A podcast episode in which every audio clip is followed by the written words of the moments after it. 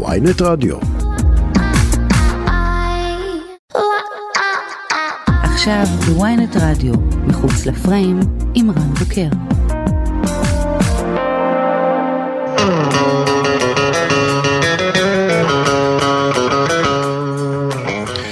שלום לכם, אנחנו מחוץ לפריים עם תוכנית חדשה ובאמת לא קונבנציונלית הפעם. אה, יש לנו אורח, אה, אלמוג בוקר, אהלן. שלום כתב, שלום רן. כתב חדשות 13 אה, וגם צריך להגיד אנחנו בני משפחה והרעיון הזה לא יהיה רגיל. אתה רוצה לספר על הקרבה המשפחתית אלמוג? קודם כל אתה מנצל את הקשרים המשפחתיים שלך כדי להביא מרואיינים. נתקעתי. אמ, בני דודים, בני דודים. חברים טובים, כן, מדליף לך את כל הסיפורים מערוץ 13, נכון. זהו, שמנו הכל על השולחן. בדיוק עכשיו. עכשיו אתה. יודע מה אני רוצה לפתוח לשאול משהו בהתחלה. יאללה. הקשר בינינו הוא קשר חזק Mm-hmm. ושנינו יודעים שאני לא מבקש ממך טובות ואתה לא מבקש ממני לדעת מה קורה בערוץ 13 נכון. ועדיין שקורה משהו בערוץ 13 אתה לא מדבר איתי יומיים. למה למה אתה כועס אם אתה יודע איך זה עובד? אני אגיד לך למה. בסוף תמיד יש ציפייה אה, ש, שהצד כאילו גם אתה יודע גם אם חבר מספר לך או מקור שאומר לך לא יכולתי אז אתה תמיד תכעס אתה, אתה יודע את זה יותר טוב ממני. סיבכת אותי עכשיו. כן. אה, אלמוג באמת אנחנו אנחנו בני דודים והקשר הזה בוא, בוא נדבר עליו שנייה בסדר uh, צריך להגיד אבא שלך ארמו ואבא שלי זאב אחים.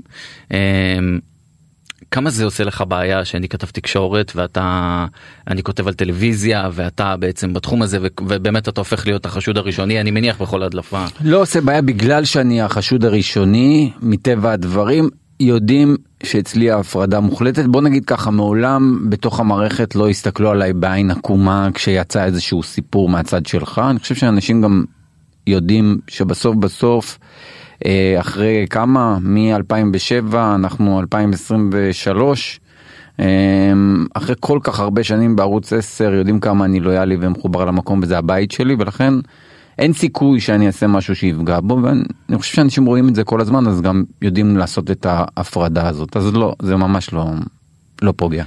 טוב אז באמת ניקינו את השולחן. אה, אגב אתה יכול להתפרץ ולשאול שאלות מתי שאתה רוצה אני רואה, אני רואה שהכנת דברים מהבית כדי להתקיל אותי אני כבר רואה את זה. אה, אני רוצה ללכת איתך להתחיל איתך מהארדקור.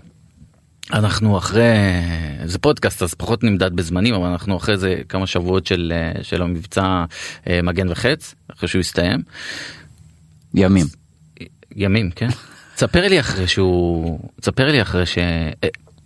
איך זה איך זה התחיל אבל לא מנקודת המבט של העיתונאי אלמוג אלא מנקודת המבט של תושב אה, זיקים שאיך איך, איך זה התחיל איך אתה מבין את זה מבחינתך אם זה בבוקר בלילה תקח אותי לרגע הזה יש לך גם שלושה ילדים יום שישי, אה, שלושה ימים לפני המבצע אני מקבל טלפון אה, ואני יודע שהמבצע מתחיל. אני יודע שהוא מתחיל או בלילה שבין שישי לשבת או בלילה שבין שבת לראשון. ומאותו רגע אתה בדריכות פעם אחת בגלל העובדה שאתה לא יכול לעשות כלום עם המידע הזה. אה, למה כי מקור אמר לך לא לעשות עם זה כלום לא, כי אתה לא רוצה לחבל במבצע. בסוף אתה יודע שיש כאן אירוע גדול, אתה יודע שהולכים לחסל בכירים בג'יהאד האיסלאמי, לא ידעתי מי, לא ידעתי מה, ידעתי שזה הכיוון, שזה יתחיל בחיסול, ואתה יודע שכל אמירה שלך עלולה לפוצץ את זה. וכעיתונאי, אתה, אתה רוצה להכין את עצמך, ואתה רוצה להכין את המערכת שלך, ומצד שני אתה יודע שיש לך גם מחויבות ל, ל, למדינה שלך, שזה קשה. אמ, לא אמרתי כלום, גם לא לאילת, לאשתי, שאני בדרך כלל מכין אותה, לא עשיתי כלום, דבר אחד כן עשיתי, כשזה לא קרה בין שישי לשבת ולא קרה בין שבת לראשון, בלילה שבין ראשון לשני, אחרי שכולם נרדמו, הלכתי לאוטו שלה, פתחתי את התא מטען, יש לה מזוודה קבועה שם, שכשיש אירוע היא נוסעת, מכינה את עצמה לקראת. פתחתי את המזוודה, הכנסתי לשם דברים חדשים שאני יודע שחסרים לה בדרך כלל כשמתחילים אירוע. סגרתי אותה והלכתי לישון עם הטלפון עליי. אה, האמת שכבר... טלפון פיזית עליך? עליי? פיזית. אה, והאמת היא שבלילה הזה דווקא, חשבתי כבר שזה לא יקרה כי כבר הייתי הייתי שתי ליל, שני לילות מאוד מאוד דרוך הייתי בטוח שזה יקרה בין שישי לשבת ידעתי שקפיצו רגע, אנשים והמקור זה לפיקוד מקור דרום שזה מקור אמין? זה מקור ש, שזה בטון כלומר אתה יודע שזה יקרה אבל אתה גם לא יכול לשאול אותו לאחר מכן כלומר הקשר עם המקור הזה הוא כזה שהוא אומר לך משהו ובזה נגמר הסיפור אין שאלות אין להתקשר אחרי לבדוק מה קורה ולמה לא היה או מתי מתחיל. הלכתי לישון עם הטלפון עליי אבל רגוע יותר משני לילות קודם כי כבר הייתה לי תחושה שאולי לא הצליחו והאנשים שרוצים להוריד אותנו לא נמצאים במקום ונרדמתי. ונרדמתי טוב אחרי שני לילות שלא ישנתי טוב והטלפון עליך שני לילות רצוף וגם בלילה הזה. וחמש דקות לפני הטלפון מצלצל. מה שמוגדר בשפה של המקור ושלי צלצול ניתוק. שהוא מצלצל כדי שאני אדע שזה תכף קורה ובזה נגמר הסיפור ואני לא מתעורר מהצלצול ניתוק וואו. ועוברות עוד אה, העיקר שמת היה- את הטלפון עליך. על, עליי כן ו, ועוברות עוד חמש דקות זה כבר שש בבוקר ואילת אשתי מעירה אותי היא אומרת לי אלמוג עשרות מטוסים באוויר עכשיו אילת זה מקם ככה אני קורא לה כי כי באמת בין היתר גם החרדות של השנים וכולי וכולי כל מה שעוברים היא מזהה שהולך. אה, ש, שמבינה שקורה משהו גדול כלומר לא עוד אירוע היא אומרת לי עשרות מטוסים באוויר לפני שיוצאת הודעה לפני שיש את הפיצוץ הראשון. ואני קם ואני אומר לה מבצע. זה המשפט הראשון שאני אומר לה, המילה הראשונה שאני אומר לה מבצע, אני מסתכל בטלפון, אני רואה את הצלצול ניתוק ואני מבין שזה מתחיל עוד רגע. שש ושתי דקות, שתי דקות לאחר מכן אנחנו שומעים את הפיצוץ הראשון, ואז גם יוצאת ההודעה של אה, דובר צה"ל, צה"ל תוקף אה, מטרות של הג'יהאד האיסלאמי ברצועת עזה. עכשיו, אתה, אתה מאותו רגע אתה לא יודע שיש לך 36 שעות עד שהג'יהאד החליט לראות את הרקטה הראשונה, אתה יודע שזה יכול לקרות תוך שניות, להעיר את הילדים, להכניס אותם לאוטו, להעמיד מצלמה, להתקשר ל... em, גם לאבירם המנכ"ל וגם לאמנון אה, המפיק הראשי ולהגיד להם, אה, הסמנכ"ל, להגיד להם תקפיצו צוות לאולפן ואת הכל אני עושה במקביל ביד אחת מתקשר אליהם ביד הש... ב... ב... במקביל הולך להגיד לאילת יש לך דברים באוטו הכל בסדר היא כמובן לוקחת את הדברים שלה ולהעיר את הילדים והילדים תגיד רגע שנייה אלמוג אני קוטע אותך. אתה אומר לי פה משהו שהוא בעיניי דווקא מהכובע העיתונאי שלי בו אני לא, לא מתעסק במלחמות. אבל אני יכול להגיד לך שמאז שיש לי ילדה הסדרי העדיפויות שלי השתנו. ואתה מספר לי פה וזה לא איזשהו אתה יודע סיפור על אה, הישרדות או סיפור על טלוויזיה שיכול אה, לעורר אותי ולעורר אצלי את האמוציה הזאת את הטירוף הזה. אתה אומר לי פה שהולך תכף להתחיל ירי רקטי לעבר ישראל שאתה נמצא באזור הזה עם שלושת הילדים שלך שאתה בס... בסכנה מיידית כן ואתה מדבר איתי על להעמיד מצלמה. זה נורמלי? זה דפוק. זה דפוק אבל זה הפך להיות חלק בלתי נפרד מהחיים שלי, מהחיים שלנו. ויש עוד אלמנט אחד שנכנס וזה הניסיון. והניסיון מלמד לאורך כל המבצעים שהתחילו בחיסול שלקח להם זמן להתאושש. כלומר אתה מבין שזה יכול לקרות מהר מאוד אבל אתה גם יודע שרוב הסיכויים שאת השעה יהיה לך. ולכן אמ, אני, אני עושה את הדברים במקביל, זה לא פוגע, כלומר, אני לא מתחיל, לא, לעולם לא אתחיל לשדר לפני שהם עלו על האוטו לנסוע, מאוד תודה רבה לך באמת. אה, אבל, אבל כן להכין את עצמי במקביל, כלומר להעיר אותם, להעמיד את המצלמה, להתקשר למערכת להגיד, בסוף יש לי גם אחריות. לא, מול, לא רק מול המערכת, גם מול עשרות אלפי תושבים שכמו אילת יש לא מעט שהם סוג של מכ"מים ששומעים את המטוסים, רועדים מפחד ומנסים להבין מה קורה. ולכן גם אם תעיר אותי מחר בבוקר באותה שעה זה מה שאני אעשה כלומר אני אעשה את הדברים בוא, בוא במקביל. נתעכב על זה רגע. הילדים מרגישים, איך אתה הולך לסבך אותי עם אילת? אה, בשביל זה- אתה פה. אה, הילדים מרגישים אלמוג את הלחץ הזה? שאתה רוצה להעמיד מצלמה מצד אחד מצד שני אתה צריך להלביש אותם מצד שני אתה יודע עדיין לא, לא. צריך להלביש אותם, בסוף הם, אה, הם כבר לא, גדולים, צריך 9 לעזור להם. ו-11, צריך לעזור להם, התאומים בוא. 9 והם הגדולים 11, לא, הם, הם כבר מנוסים, רק בש, בשנתם, בשנה האחרונה היו שלושה, בשנתיים האחרונות היו שלושה מבצעים. הם חיים את זה מהיום הראשון, הם עברו מהחיסול של אה, ג'אברי ועד החיסולים האחרונים לא מעט אירועי הסלמה. אני חושב שקרה לנו משהו בבגרות שלנו המשפחתית שמאפשר להם להתמודד עם זה הרבה יותר טוב. אם פעם היינו מסתירים מהם, היום אנחנו משתפים אותם. וכשאני מעיר אותם ואומר להם צריך לקום, אני לא מורח אותם אותם? לטיול. תראה, תגיד לי איך אתה מעיר אותם. תספר לי. איך אז איך זה אני? אז אני אומר, אני, אני הולך לחדר של אה, עומר ואילי, ואני אומר להם, עומר, אילי צריך לקום, כי צה"ל התחיל לתקוף ברצועה את ככה אותם זה אנשים. המילים הראשונות שהם שומעים? זה המילים הראשונות. אני אומר להם, בוקר טוב, צריך לקום ולהיכנס מהר לאוטו, כי צה"ל תוקף עכשיו ברצועה את אותם אנשים שעשו לנו רע בחודשים האחרונים. וזה יגיע מהר, תגיע מהר מאוד תגובה. אגב, זה מדהים לראות את התגובות שלהם, כי זה שונה לגמרי. אה, עומר תוך שנייה באוטו, אה, אמרי צריך לקחת את הדברים שלו אז הוא יודע שהוא צריך את הטלפון ואת מה שהוא רוצה אז הוא, הוא מתעכב עוד עוד קצת ואני נכנס איתם לאוטו ואילי עוד מטייל בבית. הוא לא מפריע לו. אה, אני חושב שהוא לוקח את זה יותר לאט. אבל עכשיו נגיד אתה צריך להתחיל שידור, אתה, אתה, אתה צועק עליו, תעלה לאוטו כבר.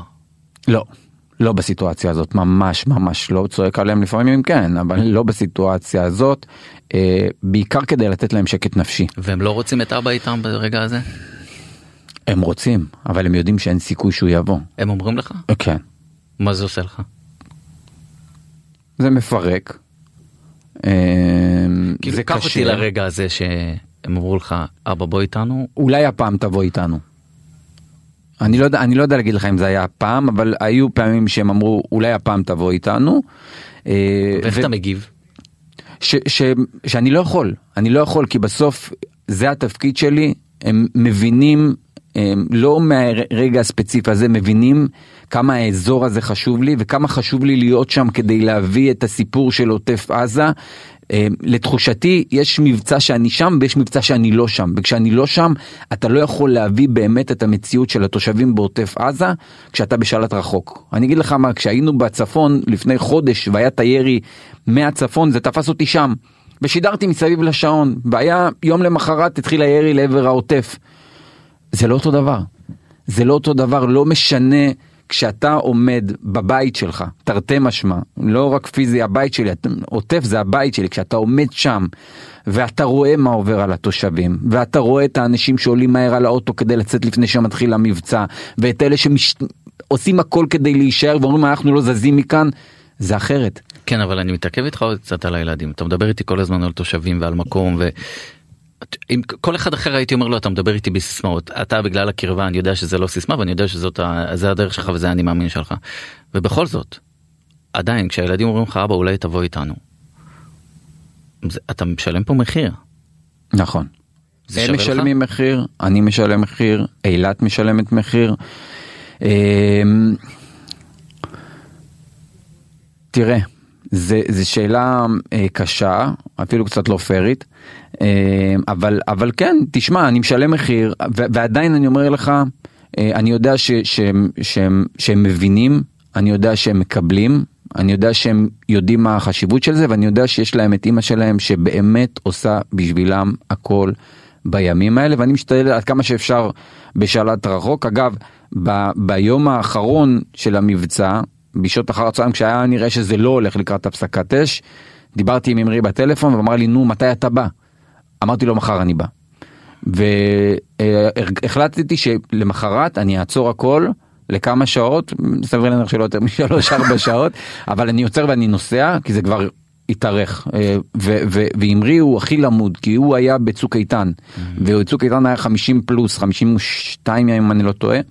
ו- ו- וזה גמר אותו זה היה לו קשה כי הלכתי לשם אולי פעם אחת לאורך כל החודש פלוס הזה זה היה סיוט וכשהוא אמר לי אבא מתי אתה בא אמרתי זהו אני מחר בא.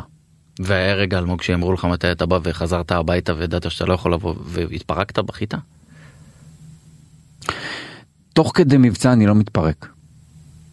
אני לא מתפרק, אני, אני מאוד מאוד דרוך, אני חי את המבצע, אני חי כל צבע אדום שנשמע. אה, בסוף, כשיש עשרות רקטות לאורך היום, מאשכול ועד תל אביב, זה אני.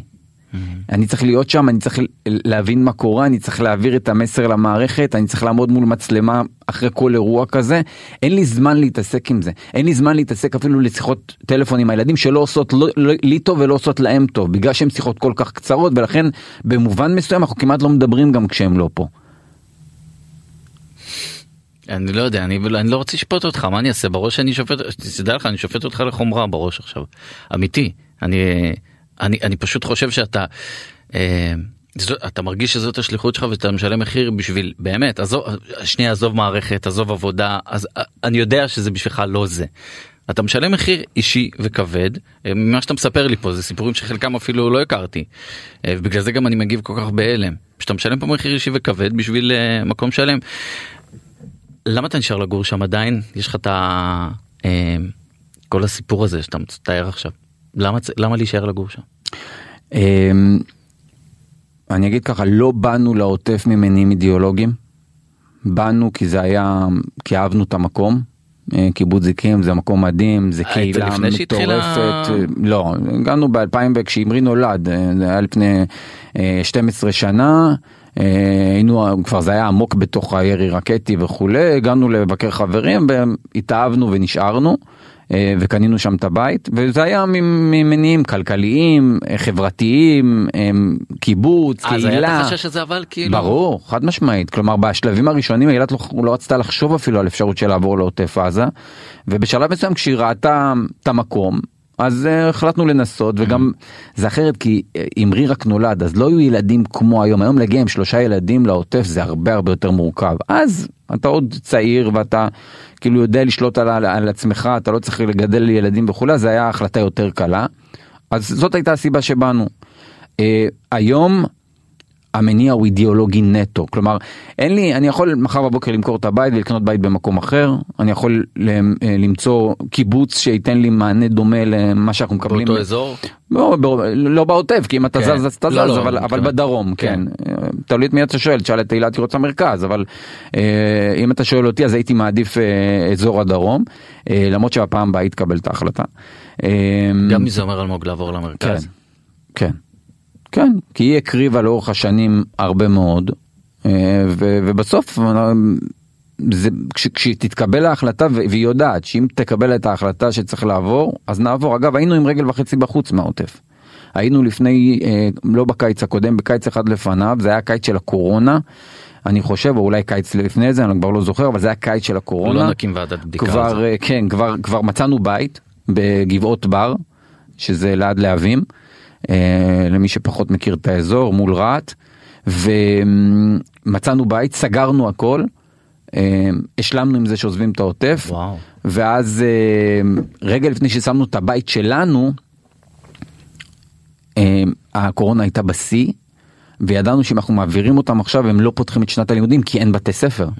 וההבנה הייתה שאתה לא יכול להוציא ילדים מהמקום הכי חם עבורם, הם לא מוכנים לעזוב את העוטף אגב, ו- ומביא אותם למקום שהם אפילו לא היו מסגרות חינוכיות כדי להכיר חברה חדשה, וביטלנו הכל. אז בגלל זה אתה אומר שההחלטה. היא של אילת.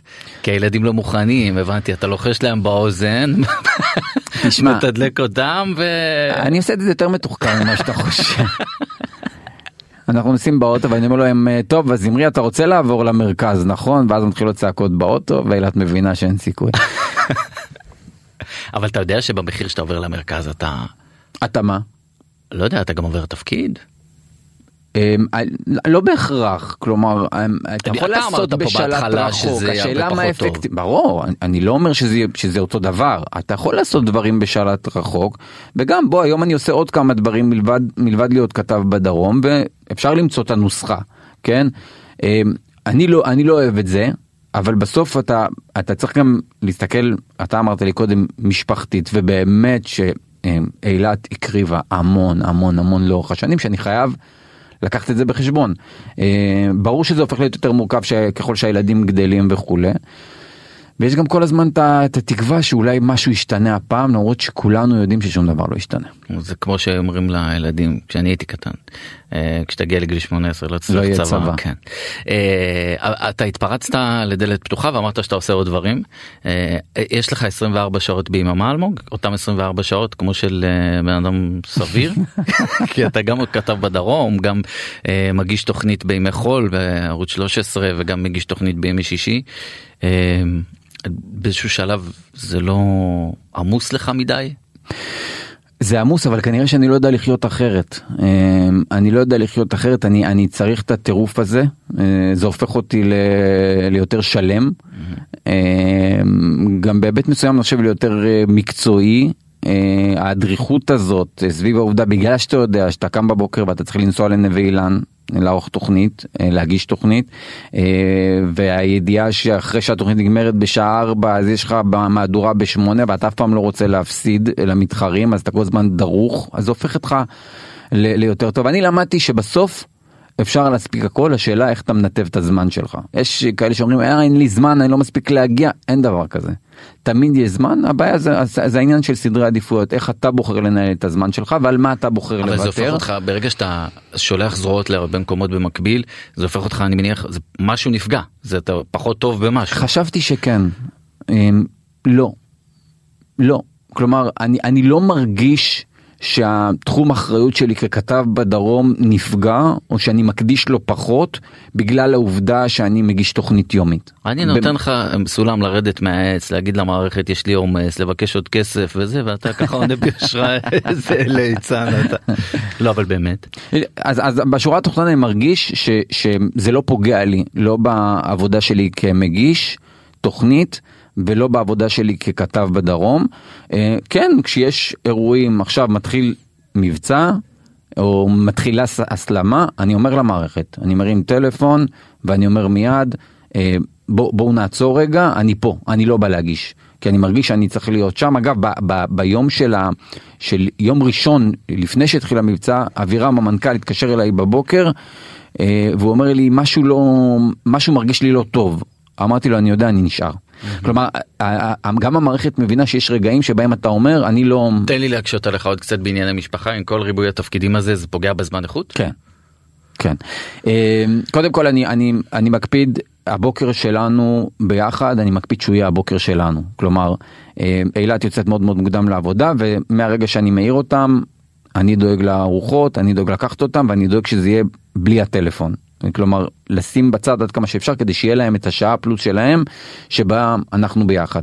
אה, אחרי צהריים מהרגע שאני חוזר, אני מקדיש להם, כלומר, אני, לצד העבודה, זה לא, במ, אני לא שם את הטלפון בצד, אבל אה, ההסעות לכדורגל, החוגים, כמה שיותר לתת גם לאילת הזמן שלה, וגם להיות איתם עד כמה שאפשר. זה לא האידיאל, כן? בסוף הרבה פעמים אומרים עדיף לא להיות איתם מאשר להיות חצי חצי. אה, וזה הרבה פעמים מעצבן אותם, אני משחק איתם כדורגל בדשא ובמקביל עונה לאוזנייה ואבא תנתק את הטלפון הבטחת שמשחק איתנו. וזה זה שובר, זה מסוג הדברים שמפרקים אותך. מצד שני, שמונה מהדורה ואתה לא יכול לא להיות זמין ולא להיות מוכן. אז אתה עושה גם וגם. יש סיפור שאני לא יודע אם אתה מרשה לי להגיד אותו אני חושב שסיפרת לי אותו כדרך אגב וזה גם זה עשה לי משהו. אה, אני חושב שהיינו במשחק של הפועל באר שבע אה, אני חושב שזה היה במושבה. וראיתי אותך זה אנחנו לא הולכים הרבה למשחקים ביחד אני לא. זה אחד זה אחד לדעתי היחיד שהלכנו ביחד משחק חוץ. כן משחק חוץ אמרתי במושבה. ו... לא, כי בטרנר אנחנו ביחד כל לא יושבים לאחד לשני אבל בדרך נכון רואים קבוע. אה, נכון כן. מתראים. ו- וראיתי אותך בהתנהלות איתם עם שלושה ילדים וזה ואני מסתכל אני תמיד מסתכל שם את עצמי בנעליים של האדם האחר שאני איתו בטח מאז שאני אבא צעיר. וראיתי איך אתה הולך איתם כזה זה לא היה במושב זה היה בנתניה סליחה המשחק היה בנתניה ואני רואה אותה ואני רואה אותך הולך איתם שלושה ילדים ובמקביל אתה מדבר באוזנייה ותוך כדי גם מקליד אס.אם.אס ואני אומר לך אלמוג מה קורה אם יש אה, אירוע שאתה איתם. ואז סיפרת לי על רגע שאני מניח שבשבילך הוא לא משמעותי כי זה קורה מלא. שקרה איזשהו אירוע שיצאת ממשחק והשארת אותם באוטו ישבת איתם באוטו והעברת דיווח או פתחת מצלמה או whatever אתה זוכר את הרגע הזה? בלומפילד לדעתי זה היה בגביע. מהמם. אמ, יצאנו החוצה בתוך כדי הליכה לאוטו התחיל ירי רקטות. אמ, הגענו ולאוטו ואמרתי להם תקשיבו היה אירוע עכשיו בעוטף אני צריך רבע שעה 20 דקות של שקט לעבוד. קחו את הטלפונים שבו באוטו הם ישבו באוטו הוצאתי את המצלמה. כמובן שאני לידם כן האוטו פתוח כן, ואני על לידם. המדרכה כזה. ברור. ו- ושידרתי וזה לקח אה, חצי שעה ולמה ללכת רחוק אמ, לפני אמ, שלושה שבועות נדמה לי זה היה אסון בערבה. אה, היינו גם במשחק של באר שבע בטרנר ויצאנו וכל עשר דקות מהיציאה עד הבית אני, עד זיקים אני עוצר משדר ממשיך עוד עשר דקות נסיעה עוצר משדר זה היה אסון נוראי. אמ, ו- ו- והם בהבנה מוחלטת כלומר זה פשוט מדהים לראות כמה הם מקבלים ומכילים את האירוע הזה, אני הייתי מתפוצץ כילד. אז זהו, היה רגע אחד שהם התפוצצו עליך? בטוח אחד שהיה, מהם. לא, בטוח שהיה, כן, יש רגעים שנמאס לא, אבל אחד להם. רגע שגם פירק אותך. יש רגעים שנמאס להם, כן, יש רגעים שנמאס להם והם אומרים לך ודי כבר עם הטלפון אני לא יודע, זה, זה, לא, אני, זה, זה באותם רגעים כשאתה בתוך, ה, בתוך האירוע שאתה צריך לתפעל גם וגם, אתה, אתה, לא- זה קצת כמו רובוט, אני יודע שזה נשמע דפוק. אני אגיד לך איפה נשברתי אבל. אמ, אני לאורך המבצעים מאוד מאוד טכני בעבודה. ולאורך כל השבוע של מבצע מגן וחץ כמעט ולא ישנתי. כלומר גם בלילות שהם היו לילות יחסית שקטים, הג'יהאד כמעט לא ירה בלילה, אתה לא ישן כי הצ... צה"ל תוקף ברצועה ואתה כל הזמן דרוך לראות אם יקרה משהו, וגם כשאתה נרדם אז זה כמה דקות. והמבצע נגמר, ועוד הלילה של בין שבת לראשון היה כזה לא היה ברור כי עוד היה ירי בלילה. ובראשון החלטתי שאני כמובן לא נוסע לעבודה, אני נשאר וגם לא יוצא מהבית עד שהם חוזרים, אני מחכה להם. אגב, זה העניין של, ה, של, של להחליט שאתה עושה סטופ. וכשהם, בשלוש שהם הגיעו הביתה, אמרתי אני איתם. עצרתי הכל, אמרתי אני עושה כתבה אחת, סיימתי אותה עד שלוש בצהריים, ואמרתי אני אעשה דיווח בשמונה מהחצר בבית, כדי כל השעות האלה להיות איתם, וכך היה, ושיחקתי איתם בחצר, והם מאוד התרגשו, ובסביבות חמש נדמה לי, או חמש וחצי, פלוס מינוס. אה, כל אחד מהם רצה להתפזר כבר לחברים שהם לא ראו הרבה זמן. אילי נשאר לשחק בחצר בחוץ, בבית. עומר נלכה לשחק כדורגל במגרש הסינתטי. אמרי יצא עם האופניים לטייל בקיבוץ. אין רגע בחיים בעוטף עזה שאתה יותר בטוח בעצמך בזה שנותן לילדים שלך לטייל בחוץ מאחרי שהמבצע נגמר כי אתה אומר עכשיו זה שקט אמיתי אין סיכוי שיקרה משהו באמת גם הניסיון הרב שיש לך מלמד אותך שהפעם זה באמת שקט. ושמתי את הראש על הספה ונרדמתי ישנתי הכי טוב שישנתי הרבה זמן עוד מהיום שישי הקודם שאמרתי לך הולך להיות מבצע ואני יודע ש... והלכתי לישון. והלכתי לישון ואחרי כמה דקות לא יודע כמה זמן זה היה אילי רץ אליי ומעיר אותי בבהלה, אבא צבע אדום צבע אדום, אני לא שומע את הצבע האדום, הייתי כל כך שקוע עמוק בשינה שלא שמעתי אפילו את האזעקה, ואני קם בבהלה, ואני רץ איתו, הוא, הוא זה שמוביל אותי לממ"ד, כי אני עדיין מתוך שינה, ואני רץ איתו לממ"ד, וכשאני מגיע לממ"ד אני מבין שאמרי עם האופניים בחוץ, עומר במגרש סינתטי, הם בטוחים שהכל רגוע ושקט, ועכשיו אתה צריך לקבל החלטה, אתה נכנס עם אילי לממ"ד, או שאתה רץ החוצה כדי לחפש אותם תחת אש. ואתה נמצא בתוך הטירוף הזה של, של כל הגוף רועד מה, מהפחד ומהבהלה ומהתמונות שרצות לך בראש, של כל הסיפורים שאתה לא רוצה להיזכר בהם בכלל.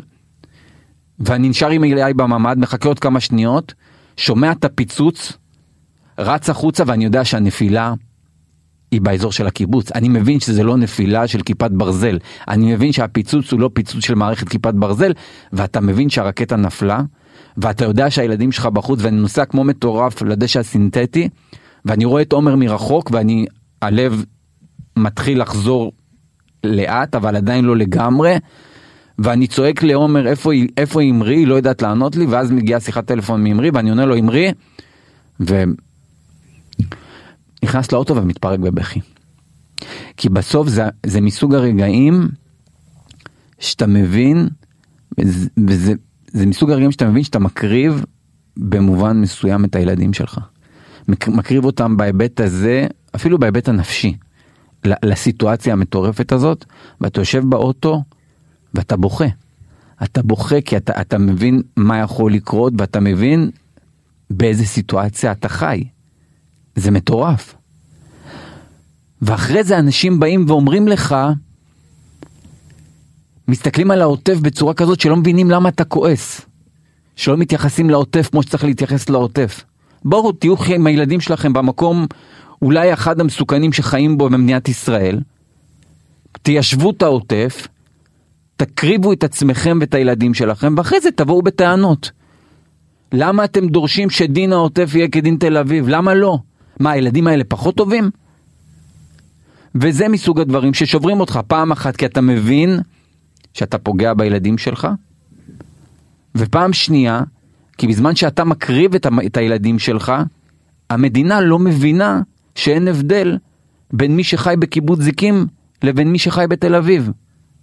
וכל פעם מוכרים לך דין העוטף כדין תל אביב, דין שדרות כדין תל אביב. חרטא, לא קיים. כולם יודעים את זה, אז לפחות אל תשקרו לאנשים. עכשיו, אני חושב כמוך, אה, אבל עכשיו אני חליפת המראיין, בסדר? תשמע, תל אביב, לב המדינה, כל מרכז ההייטק שם, כל התעשייה של ישראל זה שם. מה למה שיתייחסו אני שואל אותך באמת אני לא מאמין בשאלה שאני שואל כן אבל אני צריך לשאול את זה כי כל עוד אתה לא מאמין בזה וכל עוד אתה לא משדר את זה ככה ארגוני הטרור בעזה רואים את זה. כשארגוני הטרור בעזה יפנימו שמבחינת ממשלת ישראל אין הבדל בין עוטף עזה לבין תל אביב, הם יחשבו כמו שהם חושבים לפני הבדל. שהם יורים לתל אביב, כי אתה, זה מה שאתה משדר להם. ברור, כי זה מה שאתה משדר אתה להם. אתה היית מגיב על כל רקטה לעוטף? אני הייתי יוצא למבצע אחרי כל אירוע של ירי לעוטף. למה? כי אתה היית יוצא למבצע על כל ירי אחרי, אחרי כל ירי לירושלים או תל אביב. אז עכשיו רואים את זה ארגוני הטרור בעזה, ומה אומרים לעצמם? מותר. הם מקבלים אישור מהממשלה לירות לעוטף עזה. תקשיב, הסיפור שהיה במהלך המבצע, שרגע לפני הסכם הפסקת אש, הם יורים למרכז, ואז מתקבלת ההחלטה שהם שברו את הכלים, זה מטורף, מה זאת אומרת? מה, בגלל שהם ירו לתל אביב צריך להמשיך את המבצע, ואם היו יורים רק לעוטף אז זה הכל סבבה? וזה שבשעה תשע ועשרים יורים לעוטף עשרות רקטות, ולא מגיבים, כדי לא לפוצץ את הפסקת האש, אני מדבר על יום שבת בלילה, ואז ב-9.41 יורים רקטה אחת לראשון, וואו! אז מיד המסוק... מטוסי הקרב שנמצאים באוויר תוקפים ברצועה? זה לא זלזול בחיים של התושבים בעוטף עזה? זה זלזול. והארגוני טרור רואים את זה, אז הם מרשים לעצמם רגע אחרי הפסקת האש לשגר רקטה, ויום למחרת בשעה שש בערב, כשהילדים מסתובבים בחוץ, לשגר רקטה. ומה היה קורה אם הרקטה לא הייתה מתפוצצת מחוץ לזיקים, או בתוך זיקים, ליד הילדים? אז כן דין תל אביב כדין העוטף? אבל קודם כל אני רוצה שנייה אני סליחה שאני קוטע את הפשן שלך עכשיו טעות שלי אבל אני חייב לשאול אותך ברגעים האלה אלמוג שאילי מעיר אותך ושולח אותך לממ"ד אה, זאת הפעם הראשונה שלא דיברת על עבודה בכלל לא דיברת על הצורך לדווח. רק צרחתי עליהם בטלפון שהם התקשרו. בעבודה? כן. לא שאני מאשים אותם, אבל הם התקשרו, שהם רוצים שאני אעלה לשידור, ואני עונה לטלפון, אומר תשחררו אותי, הילדים שלי זרוקים בחוץ, ביי, וניתקתי. או, או, אבא, לפעמים. או, או, עכשיו אתה בן אדם. עכשיו אתה נורמלי. לא, תשמע, אני יודע לעשות את, ה... את ההפרדה בין אירוע שמתחיל, אמרתי לך מהניסיון, שאני יודע שייקח זמן, לבין משהו שקורה עכשיו וברור שאם הילדים שלך בחוץ אז מה אתה תצא לשדר? לא יודע, אתה אמרת לי שאתה אורז מעיר אותם שם אותם באוטו ואז במקביל אתה מעמיד את המצלמה. אני חושב שההבדל בין שני האירועים סתם לדעתי כן. זה פשוט באחד היית מוכן ובשני לא נתפסת מוכן ולכן פה חשבת על עבודה ופה לא חשבת על עבודה מכאן שאתה מבין את סדרי העדיפויות ואני בתור קולגה ובתור בן דוד אומר לך תתחיל בבקשה להבין את הסדרי העדיפויות האלה גם כשאתה מוכן בבקשה. אה, דיברת על סדרי עדיפויות של אה, מרכז תל אביב אה, עוטף עזה וכו'. ובוא אני רוצה גם גם להתקיל אותך קצת כי בסוף אני גם כתב תקשורת. כן אין פה שאלות קשות. זהו שלא הבטחתי לך בשביל זה הסכמת לבוא. לא לא שאל מה שאתה רוצה. תודה רבה לך. גם חוץ ממה שמופיע פה כן, שכתבתי. זה, זה פה אני רואה 1 2 לא לשאול 3 אוקיי. גם לתקשורת יש סוג של אחריות אה, ואתה לוקח אותה על הכתפיים שלך כי אתה באמת לוקח את זה כמין אה, אה, כמו שאמרנו שליחות אבל בסוף אלמוג אתה לבד מדווח לבד מאשדוד ועד אילת לדעתי בכל ערוצי הטלוויזיה זה ככה רק לאחרונה המתחרים שלכם הביאו כתב נוסף נכון, שיהיה על אשדוד עד אילת. כן, כן נכון ערוץ חדשות 12 אז גם לכם יש אחריות של זה אז אתה בא וצועק לי פה.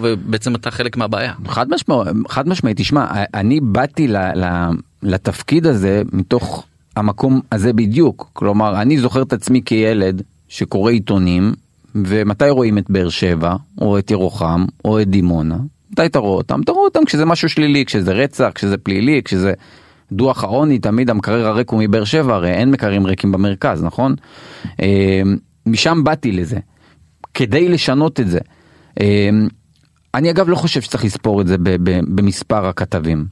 אני חושב שזה בעיקר תלוי בכמה המערכת נותנת לזה מקום, ואני חושב שקרה כאן משהו יוצא דופן במהלך השנים האחרונות, אגב לא רק אצלנו, אה, בכל הערוצים, שנותנים יותר ויותר במה. אתה שואל אם זה מספיק? לא.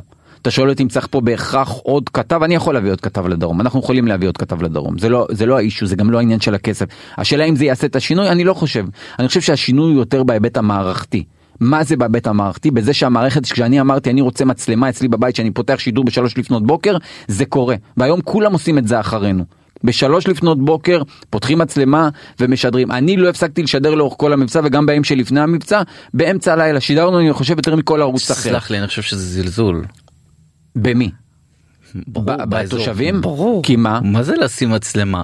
הרי כשאם יהיה לך ירי לתל אביב מישהו ישים מצלמה מהבית שלו וידווח לא, לא יפתחו אולפן לא, אז שמים בסדר. אצלך מצלמה כדי להשתיק אותך כדי לא, שתוכל לדווח ממש, 24/7 ממש ממש לא, דעתי. ממש לא, אף מערכת לא מחזיקה אולפן 24/7. ברור שלא אבל כסף. ברמת הקפצה של חצי שעה לא, אתה לא יכול לדעת אבל מתי יהיה אירוע, לא, ברמת הקפצה בוודאי. בוודאי, מה זאת אומרת? כשיש אירועים של ירי מסיבי לעוטף הלו באמצע חביבי, הלילה, חביבי היו פעמים שאתה תפסת שידור לילה שלם ולא הקפיצו אולפן וזה בגלל זה אני רואה בזה זילות. לא, כי שמים אני אצלך מצלמה לא, מחוץ אני- אני לבית חושב- ומשתיקים. לא, אני לא. חושב, אני אגיד לך למה לא. כי בסוף גם צריך לזכור שכשאתה משדר בשלוש לפנות בוקר, אה, מספר האנשים שצופים או קמים להתעדכן הוא מאוד מאוד מצומצם, רוב האנשים אתה- לא. לא. אבל אני רוצה שמי שכן קם ורוצה לדעת משהו, יהיה לו את הכלי לדעת מהו, אוקיי? ואני שם בשביל זה. עכשיו אני לא רואה הבדל גדול בין זה שהיה עכשיו יושב אה, מגיש באולפן ופונה אליו ואומר לי אלמוג ספר לנו מה קרה בעוטף לבין זה שאני פותח שידור ואומר אנחנו במשדר מיוחד ואם צריך כמו באירוע האחרון החזקתי שידור במשך 27 דקות הכל טוב מי שרוצה להתעדכן יש לו איך להתעדכן. וכן אמרתי בשנייה שזה התחיל אמרתי להם תקפיצו צוות ואחרי חצי שעה היה צוות באולפן. כשצריך אז צריך כשלא לא רק לי, בשביל רגע, להגיד רגע, רגע, רגע, רגע, רגע, רגע, אלמוג, אתה לא יכול להגיד א', כשזה קשור לאחרים, ולהגיד ב', שזה קשור אליך. כי אם היה בתל אביב אירוע כזה, אף אחד לא היה מוציא כתב מהבניין, מעלים אותו עם לייביו ופלאפון וחצובה. למה לא היה? מה? מה בוודאי היה? שהיה, מה? היו אירועים באמצע הלילה שאור אלר, תלך כן. אחורה ותראה את אור אלר עומד עד ומשדר. עד שפתחו, בסדר, תלוי אבל פה לא אירוע- פותחים. אבל תלוי איזה אירוע, עוד פעם אני אומר, יש אירועים שצריך לפתוח, לפתוח שידור, אני מסכים איתך, ואין ספק. שהרבה יותר קל לפתוח שידור כשמדובר באירוע בתל אביב. תודה רבה, מאשר- זהו. ברור, אבל בשביל זה אתה, אתה שם כדי להילחם, ואני צועק, ותשאל במערכת, הם יודעים. אני צועק כדי שזה יקרה, וזה, ודברים, בסופו של דבר, דברים לאט לאט משתנים, מתחילים להבין גם במערכות. תראה, אני, אני בא מרחוק, בסדר? אני במשך שנים לא התקרבתי למערכת שלנו בגבעתיים. לא הייתי מגיע, זה היה בשבילי, זה הייתי משדר רק מזה. ורק כשהתחלתי פטאלית. להגיש, נכון, ורק כשהתחלתי להגיש, הבנתי, בסוף אה, המערכת נמצאת במרכז. רוב הצלמים נמצאים במרכז ואז שכשיש אירועים אז באופן טבעי יותר קל להם קל ללכת מה שנקרא קרוב לצלחת ואני שם כדי לשנות את זה זה בסוף בסוף זה התפקיד שלנו ואני חושב שהמערכת היום אצלנו כבר הרבה שנים אבל ביתר שאת בשנה שנתיים האחרונות המערכת מבינה מה החשיבות של להציב את העוטף בראש סדר היום ו- ועושה את זה הלכה למעשה לא ברמת דיבורים. מהמם. עוד, אה, אין לנו עוד הרבה זמן אז אני לא לא לא אמשיך איתך יש לי מה לענות לך אני לא אמשיך איתך. לפני שאני רוצה להגיע באמת לנושא שאותי הכי מרגש תגיד אלמוג מה אתה ימני שמאלני מה מה העמדה שלך אתה יודע מה אני אתה אוהב? תמיד על הגדר אתה תמיד נכון. פרווה אתה יודע למה מה אני אוהב? אני אגיד לך מה אני אוהב שאני הולך למקום מסוים להפגנת הימין ואז כועסים עליי ואני הולך להפגנת שמאל ואז כועסים עליי. אה, שאני ימני וזה אלה אומרים שאני שמאלני. אני חושב שהתקשורת קצת איבדה את זה. אני חושב שהתקשורת חייבת להיות הרבה יותר מאוזנת בלי לתפוס איזשהו צד. ואני מאמין בזה שבסוף אנחנו אמורים להיות לשדר אמינות לציבור הצופים שלנו. הם אלה שבסוף צריכים להסתכל במסך ולהגיד אני מאמין לו למה שהוא אומר כי הוא מביא את העובדות ולא מעבר לזה. זה התפקיד שלי להביא את העובדות למסך לא להביא את האג'נדה שלי כדי שאנשים יחשבו כמוני. מבחינתי זה לא זה לא תקשורת. אני חושב שאנחנו התפקיד שלנו להביא רגע את ה- שנייה, הוא- אתה אומר כתב שמזוהה פוליטית זה לא תקשורת? הוא לא עיתונאי? לא אמרתי שכתב שמזוהה פוליט, פוליטית הוא לא עיתונאי, לא חלילה. אני רק אומר שכאשר מביאים את זה למקום שבו משתמשים בזה בשידורים ומביאים את זה, קשה מאוד למי שצופה בך להאמין, לצד מסוים, כן, לצד אחד מאוד נוח. זהו. בסדר, לצד אחד מאוד היום, נוח. אנחנו היום אני לא אוהב את זה, לי קשה לי, לי קשה עם זה. קשה לי עם זה, אני חושב, תראה, אני, אני הולך עם הבן שלי, עם הילדים שלי להצביע בקלפי בזיקים. למי הצבעת? ואז הם אה, שואלים, הנה אני אענה לך. ואז, הם, ואז אילי שואל אותי, אבא למי אתה מצביע? ואני לא מספר לו. אני לא מספר למה לו. אתה מפחד שהוא אבל יפלוט? אבא למה למה אתה לא מספר לי אני הבן שלך כי בסוף הוא ילך בקיבוץ ויגיד למה אבא הצביע וזה ירוץ וכולי אני לא רוצה לא רוצה שאנשים ישפטו אותי לפי מה אני ברור שאני יש לי יש לי צד מסוים אני אבל יש לך במה ויש לך אחריות אבל מה זה בעידן- רלוונטי לצופה בבית מה אני מצביע? מה זה רלוונטי אליו? לא זה רלוונטי אליו מה אתה חושב. למה? מה עמדתך? למה? מה זה רלוונטי? לא, אם יש נושא מסוים, כמו עכשיו לדוגמה אני אקח אותך לתקציב של הפיתוח הנגב והגליל, בסדר? ואני רואה קיצוץ מסיבי בתקציב של פיתוח הנגב והגליל. זה נושא חשוב, אל לא, תבריח לנו. לא, אבל, אם אני, אני רואה משהו שחשוב כי, כי, כי חשוב כדי. לשנות. אז כן, אז אני אגיד את דעתי, אני אגיד שצריך יותר תקציבים לנגב והגליל. מה זה רלוונטי למי אני מצביע? מה זה, מה זה עושה, למה הקהל צריך לדעת למי אני מצביע? אני חושב שהיום פשוט הרבה יותר נוח לאנשים. פעם אה, זה כמו האלגוריתם כזה של ה... לא טעיתי באיך שאומרים נכון? אלגוריתם נכון?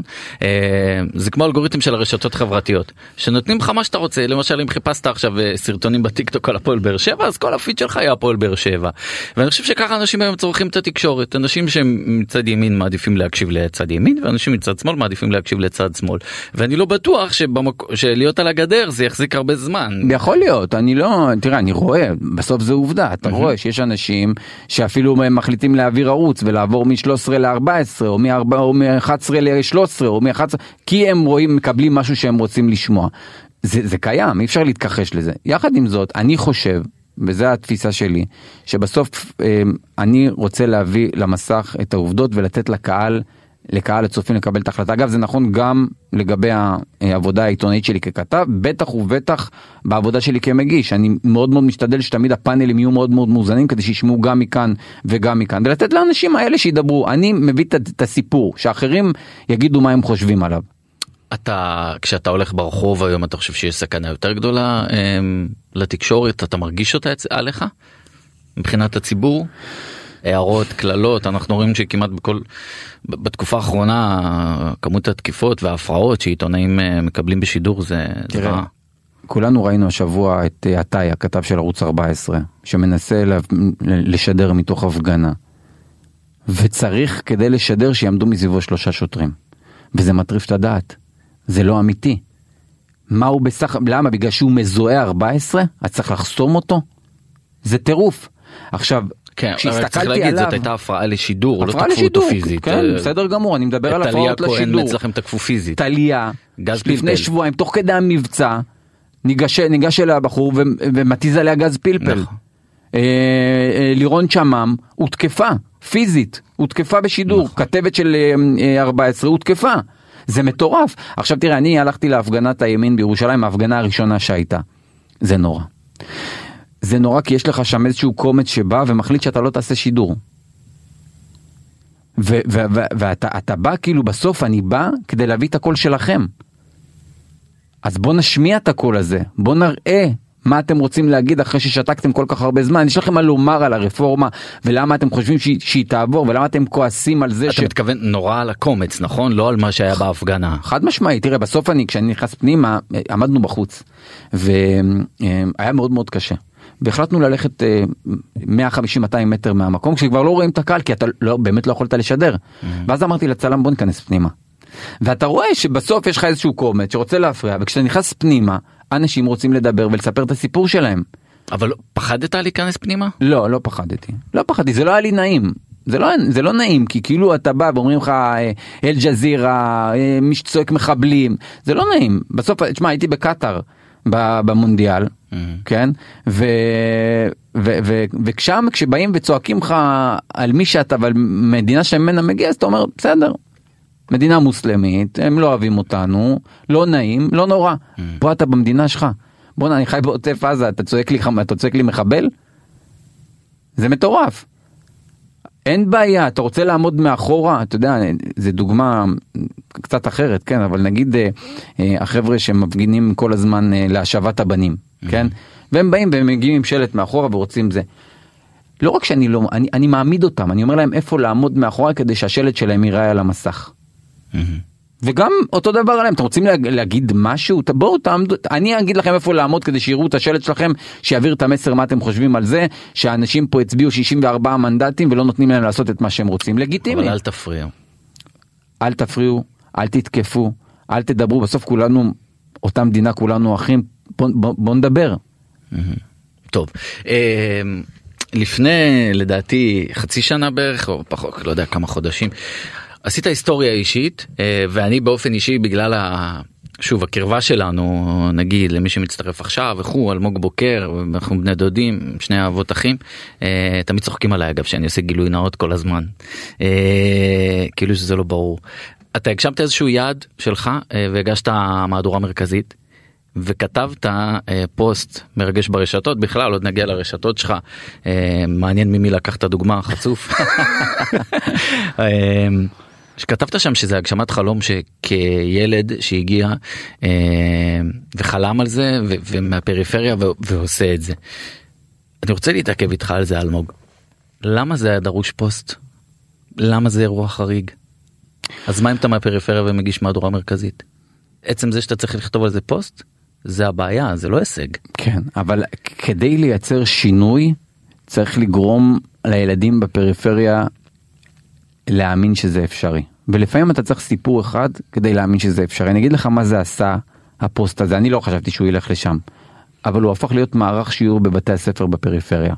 לא כהגדרה של משרד החינוך, מורות ומורים שראו את הפוסט הזה, לקחו אותו, הפכו אותו למערך שיעור של איך אפשר, שהכל תלוי בעצם בסוף בך, לא במקום שממנו אתה מגיע, לא במה עשו ההורים שלך, לא בכמה אתה מקושר, אלא ברצון שלך. אז ברור, זה הרבה יותר קשה. הרבה יותר קשה, אני אקח את הדוגמה שלי, לי כמי שעשה תהליך מאוד מאוד זהו, ארוך. בניגוד אגב לדני קושמרו ששניכם מבאר שבע במקור דני קושמרו התחיל בתור מגיש מההתחלה ולשם הגיע. אבל דני התחיל מרדיו דרום גם, אגב, צריך להגיד את זה, הוא היה נכון. סטודנט בבן גוריון. כן אבל אתה עשית עשה תהליך, הוא לא היה גלי, מיד גלי צה"ל וקפץ. זה- נכון, זה- נכון, אוקיי. נכון. אז, אז דני, אולי דני פחות, דוגמה פחות טובה, ואגב דני אחד האנשים החרוצים שעבדתי איתו, היה מגיע, קודם כל יום לפני. מתקשר כדי לערוך, ב- ראיתי, ערכתי את התוכנית שלו בבוקר, מתקשר יום או יומיים קודם להכין אייטמים לקראת התוכנית שלו, שהוא- בשל- גם כשהוא עובד בערוץ 12, שתחשוב שהוא מגיש מהדורה מרכזית ב-12 בשבת, יש לו תוכנית פעם אחת בשבוע ברדיו, שלושה ימים לפני הוא כבר סוגר איתי אייטמים אה, אז היה ערוץ התוכניות שתיים. שלו, ערוץ 2, כן. ובסוף בסוף הילדים צריכים להאמין שזה תלוי אך ורק בהם. ואמרתי, המסלול שלי היה יותר ארוך, אני התחלתי במקומון, אה, אחרי זה הלכתי, עברתי לרדיו דרום, אחרי זה מעריב כתב... אה, תעצור רגע במעריב תעצור שנייה במעריב. אתה עבדת במקומון בזמן הנגב אה, ואחר כך ברדיו זה משכורת שאי אפשר להתפרנס מהם. נכון. ממה התפרנסת ביחד כי אני יודע שאתה בא מבית לא עמיד. נאפיס, מלצר, עובד במשמרות בחברת פלאפון כנציג שירות טלפוני ובמקביל כותב. המזל הגדול שלי היה שאמיר בוחבוט היום הכתב אה, אה, צבאי של וואלה היה עורך של אה, זמן הנגב והוא אה, למד איתי. והוא אמר לי אלמוג אתה רוצה לבוא לעבוד? הוא פתח לי את הדלת. בספיר, כן. ואמרתי לו כן, הוא אמר לי תבוא, והוא פתח לי את הדלת והוא גם לימד אותי בתחילת הדרך את כל מה שהייתי צריך ללמוד על אה, לכתוב ידיעה. וכשאני מגיע הוא קובע איתי פגישה לבוא למשרדים שלו אז אני קולט שהם משרדים של זמן הנגב בקומה הראשונה ופלאפון זה בקומה השנייה. אז אה, הייתי עולה למשמרות בפלאפון ובהפסקות הייתי יורד כדי לכתוב אה, אה, כתבות. וואו. אה, וכן והייתי מפרנס את עצמי באמצעות אה, הפלאפון. מה כן. ובלילות היית עובד בנאפיס? ובלילות הייתי עובד בדרך כלל בסופי שבוע בנאפיס, הכי הרבה כסף אגב, אמ, אבל, אבל אה, כן, ברור שגם בזמן הנגב וגם ברדיו דרום זה היה גרושים. כלומר אתה בתחילת בן כמה היית אלמוג? 22, 22 אתה מתחיל ללמוד תקשורת בספיר הבחור שיושב לידך בשולחן מציע לך עבודה אה, בעיתונות עבודה ראשונה ואתה במקביל עובד בעוד שתי עבודות נוספות. מהמם. אה, אתה אומר לעצמך אני יכול להתחיל לחיות מזה בכלל כאילו זה קריירה יודע- שאני רוצה. כן, אני יודע בשלב הזה שזה- שזה החלום שלי, אני יודע שאני עיתונאי, אני יודע בשלב מסוים שאני הכתב בדרום של ערוץ 10, זה היה לי ברור, אל תשאל אותי למה זה, אולי סתם התחברתי יותר למהדורות שלהם, אבל זה מה שרציתי לעשות, אה, ו- ו- ו- ו- ו- ובסוף בסוף אה, כיוונתי מטרה, וזה מה שאמרתי קודם לכן. וצעדתי לקראתה עוד צעד ועוד צעד ועוד צעד עד שבסופו של דבר אתה מגיע. אבל בזמן הזה כשאתה עובד בעוד שתיים בעוד שתי עבודות נוספות אה, ברמה הכלכלית תראה אני לא אני באתי מבית שההורים לא באמת החסירו מאיתנו אה, גם כשלא היה. אה, ההורים שלי תמיד עבדו ותמיד דאגו לנו אבל גם היית צריך אה, לדאוג לעצמך. אה, ו... מה זה לדאוג לעצמך. אמ, לשטוף מדרגות בגיל אמ, 16 וחצי כדי לממן את הרישיון נהיגה ועוד פעם לא בגלל שההורים לא רצו אה, הרגשתי שזה יותר נכון ולכן הייתי אה, בבניין שלנו בהתחלה אה, הצעתי לשטוף את המדרגות של הבניין וככה ככה ככה. מימנת את הרישיון נהיגה שלך. כן. וואו. זה ולמה אתה מספר את זה נגיד. כי אם מישהו צריך היום לשטוף בניינים אני פנוי. לעשות השלמת הכנסה. אגב זה אחלה עבודה כי אף אחד לא יושב לך על הראש. אתה לוקח את הדלי עם הספונג'ה, אתה עולה לקומה השמינית במעלית ואתה מתחיל אה, היה משם. מעלית אני כבר דמיינתי בניין אה, לא, זה. בניין שמונה קומות, אה נו סחה עליך משם. מי דיבר על כן. מעלית בכלל מה אתה אומר לי קשה מה קשה. הגדולה, לא, הדילמה, מה- הדילמה הגדולה היא אם אתה מתחיל בקומה שמינית, יורד, משתף את המדרגות ואז מגיע לקומה שביעית, או שאתה יורד קומה קומה במעלית ואז עולה עד למעלה ואת המדרגות עושה אז איך בנפרד. עשית אסטרטגיה ירדת מההתחלה. אה, אתה יודע אני זה קטע כי עכשיו אמרתי לך בואנה היה מעלית ואז מי שהקשיב מי ששרד עד פה כן. אה, יכול להגיד רגע הם בני דודים והוא לא ידע שהייתה לו מעלית בבניין. מה מה? אז לא יודע זה משהו על המערכת היחסים אני רוצה אנחנו לא לא, לא ישבנו אני חושב שאף פעם לא עשינו ארוחת שישי יחד נכון, אבל לעומת זאת מי ששמרה עליך ועל האחים שלך הייתה אחותי. נכון כילדים. נכון כן, בסוף אנחנו משפחה גדולה. אה, טפו טפו טפו אומרים נכון? כן. אה, אז כן, אז בחגים נפגשים כמובן, כל הארוחות המשפחתיות, אבל ביום יום לא היינו החברים הכי טובים כילדים, היו לי חברים יותר טובים. תודה לך על זה. לא גם יש פער גילאים נכון? נכון. אה, שזה כמה כמה פער. אני 45 תכף. אני 33. אה, אז אני צריך להגיד 12 34 שנה, תכף. כן. אה, כשאנחנו אתה יודע אתה עברת את המסלול שלך. אה, זה אמרת זמן הנגב ורדיו דרום ואני עשיתי אה, בדיוק את אותו מסלול אה, רק כשלא היית שם. אה, איך אלמוג יוצאים מה... אני קורא לזה כלוב זהב של להיות כתב בדרום ל- להגיש אה, תוכנית עזוב רגע מהדורה. להגיש תוכנית להפוך למגיש. כן. איך יוצא- כי זה- כי זה כלוב של זהב נכון. התפקיד הזה בוא. אני חושב שדווקא בגלל זה, זה מה שהוביל אותי לשם, כלומר לא חלמתי להיות מגיש. כלומר לא חשבתי- בתחילת הדרך. כן, לא חשבתי שאני בכלל יכול. לא העזת לחלום לא, על זה? לא העזתי לחלום על זה. לא. להפך, הייתה לי תחושה שזה מסוג הדברים שאני לא מסוגל לעשות. וקיבלת על איזה סוג של סטמפה כי התחלת הייתה לך תוכנית שירדה מהר מאוד. אמ, עוד לפני זה, אתה שואל איך יוצאים מהכלוב זהב נכון. הזה, אה, בשלב מסוים הרגשתי אה, שכדי להיות אלמוג שהוא לא רק הכתב בדרום, אני חייב ללכת למקום אחר ולעשות במקביל כדי שידעו שזה לא רק כתב בדרום. ואז ממש דפקתי על הדלתות מה שנקרא כדי להיות מחליף ברצועות, ברצועות שידור. ובאמת אני חושב שגולן יוחפז כדי היה הראשון מחליף. שפתח לי את הדלת. כן, כן, אתה יודע, יש אה, מגיש יומי. לא רגע שנייה אתה עשר כמה זמן אתה היית במערכת? הייתי כבר כמה שנים טובות. שמע 10 12 משהו- שנה כבר- משהו כזה. אחרי 12 שנה. אלמוג בוקר שהוא- שאתה מחשב את הזמן עכשיו אני חושב כן, נכון אני אני מצלם, רואה לך כן. לפי העיניים. אלמוג אחרי 12 שנה אלמוג בוקר כתב בדרום רק שאתה זה, זה, זה מדהים להראות עד כמה זה גם כלוב של זהב עד כמה לא בכלל סופרים את אזור הדרום בתקשורת זה מטורף. אני חושב שזה בעיקר הנוחות. כי אתה יודע שיש לך מישהו שעושה לך את העבודה במקום מסוים ואתה לא רוצה לאבד אותו. אני גם במובן מסוים יכול להבין את המערכת שאומרת רגע יש לי פה מישהו שמחזיק את אזור הדרום אם אני אזיז אותו עכשיו להיות משהו אחר אני פוגע לי במקום של ה... שהוא, שהוא, שהוא חזק אצלי. אה, גולן יוכפז היה מנכ"ל התאגיד. היום מנכ"ל התאגיד היה מנכ"ל של 13 התקשר אליי הייתי באילת אה, עם הילדים ועם אילת ואמר לי אלמוג אה, מחר אתה מחליף ביום שהיה. פעם ראשונה. היה וואו כאילו לא ישנתי כל הלילה. אמ, אתה, אתה מרגיש שהדלת נפתחת עכשיו זה תלוי בך. אה, ושם זה התחיל התחלתי לעשות החלפה ביום שהיה ו... אבל לא ראית באמת אני כאילו לא ראית בזה איזושהי פחיתות כבוד לא זה היה נראה לי טירוף. זה היה נראה לי ששמתי את היד על משהו והצלחתי והגעתי. ו- ומאותו רגע הראש התחיל לחשוב רק איך אני אהיה טוב בזה כדי שיבינו שאני טוב בזה וייתנו לי תוכנית משלי. הראש כל הזמן מתחיל לעבוד אתה מתחיל להאמין בעצמך שאתה יכול לעשות את זה. ולאורך הדרך אתה עובר עוד שלב ועוד שלב ומחליף פה ומחליף שם והיה גם רגע אחד שבו היה מי שאמר לי אתה לא טוב בזה. אתה לא טוב בזה ואתה לא תצליח. אה, רגע רגע רגע רגע רגע מה זה היה מי שאמר לי אתה מה זה מה זה מוכר בסופר אמר לך אתה לא טוב אתה לא, תצליח. מישהו מתוך המערכת שניסיתי להבין למה אמ, למה אני לא מחליף יותר.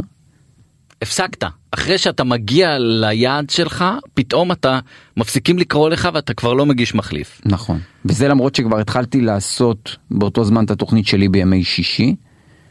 אה, אבל פתאום הרגשתי שמשהו נעצר, שגם ב... התוכנית לא כל כך מצליחה, וגם אמרו לי, אמר לי מישהו ספציפי, למה? כי אתה לא טוב בזה. מי זה? אתה לא מסוגל לעשות את זה, אני לא, לא רוצה להיכנס לשם. ו... רגע זה מישהו בעל השפעה זה מישהו בכיר מה זה? זה מישהו חזק במערכת. בזמנו.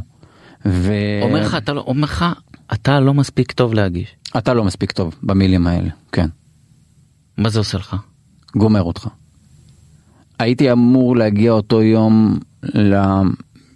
צילמתי כתבה באשדוד, בים, הייתי אמור אחרי זה ללכת לערוך אותה, נסעתי הביתה ונכנסתי למיטה. כי אמרו לך שאתה לא מספיק כן. טוב. ו... וזה לקח לי קצת זמן, כמה שעות טובות, אולי למחרת בבוקר, אני לא זוכר בדיוק עכשיו להגיד, ונזכרתי במשפט שאימא שלי אמרה לי, כל הילדות, אם יתמיד אז תמיד ינצח בכל, רק אותו האדם החושב כי יכול. וכשקמתי אמרתי, אני אגיש את המהדורה המרכזית. ובגלל זה, היה לי כל כך חשוב לכתוב את הפוסט הזה. שבסוף בסוף, אנשים ידעו שזה תלוי בכם. בטח ובטח ילדים מהפריפריה שאתה קצת יותר רחוק ואתה יודע שזה יותר מורכב אז נכון אבל זה גם הרבה הרבה הרבה אתה, אתה מגיע הרבה הרבה יותר מוכן וזה הרבה הרבה יותר מתוק. וואו, טוב. נתת לנו אחלה סיום. אמ, אני רוצה להגיד לך תודה, תודה שבאת, כי אני, אני מתאר לעצמי שזה לא היה קל מבחינתך לבוא לתוכנית, במיוחד שהיא, אתה יודע, שמגיש אותה בן דוד שלך, ועל כל המורכבויות של זה, ובתוך הפוליטיקה של התקשורת בטוח יהיו לזה גם מורכבויות מי שיאזין. וזה אה, במקום להיות עם הילדים. וזה במקום להיות עם הילדים אז אה, יפה ששמת פס על כולם אה, בהקשר הזה אה, אז תודה רבה לך אלמוג בוקר שהגעת אלינו. היה כיף. אה, אנחנו רוצים אה, להקדיש מילה לסיום לעורכת שלנו בתקופה מאז בעצם קום התוכנית מחוץ לפריים קום הפודקאסט הזה דנית סמית שעוזבת אותנו אה, ועושה רילוקיישן. אה, אז אנחנו רוצים להגיד לה תודה רבה על כל העבודה על כל ההשקעה. שמת פה את הלב שלך והפכת את התוכנית הזאת למה שהיא היום אז תודה רבה ובהצלחה. ונגיד נעים מאוד ותודה רבה לעורך החדש שלנו רז גרוס אה, ולטכנאי שלנו עמרי זינגר מחוץ לפריים. אני הייתי רן בוקר סיימנו. תודה. תודה אלמוג. תודה.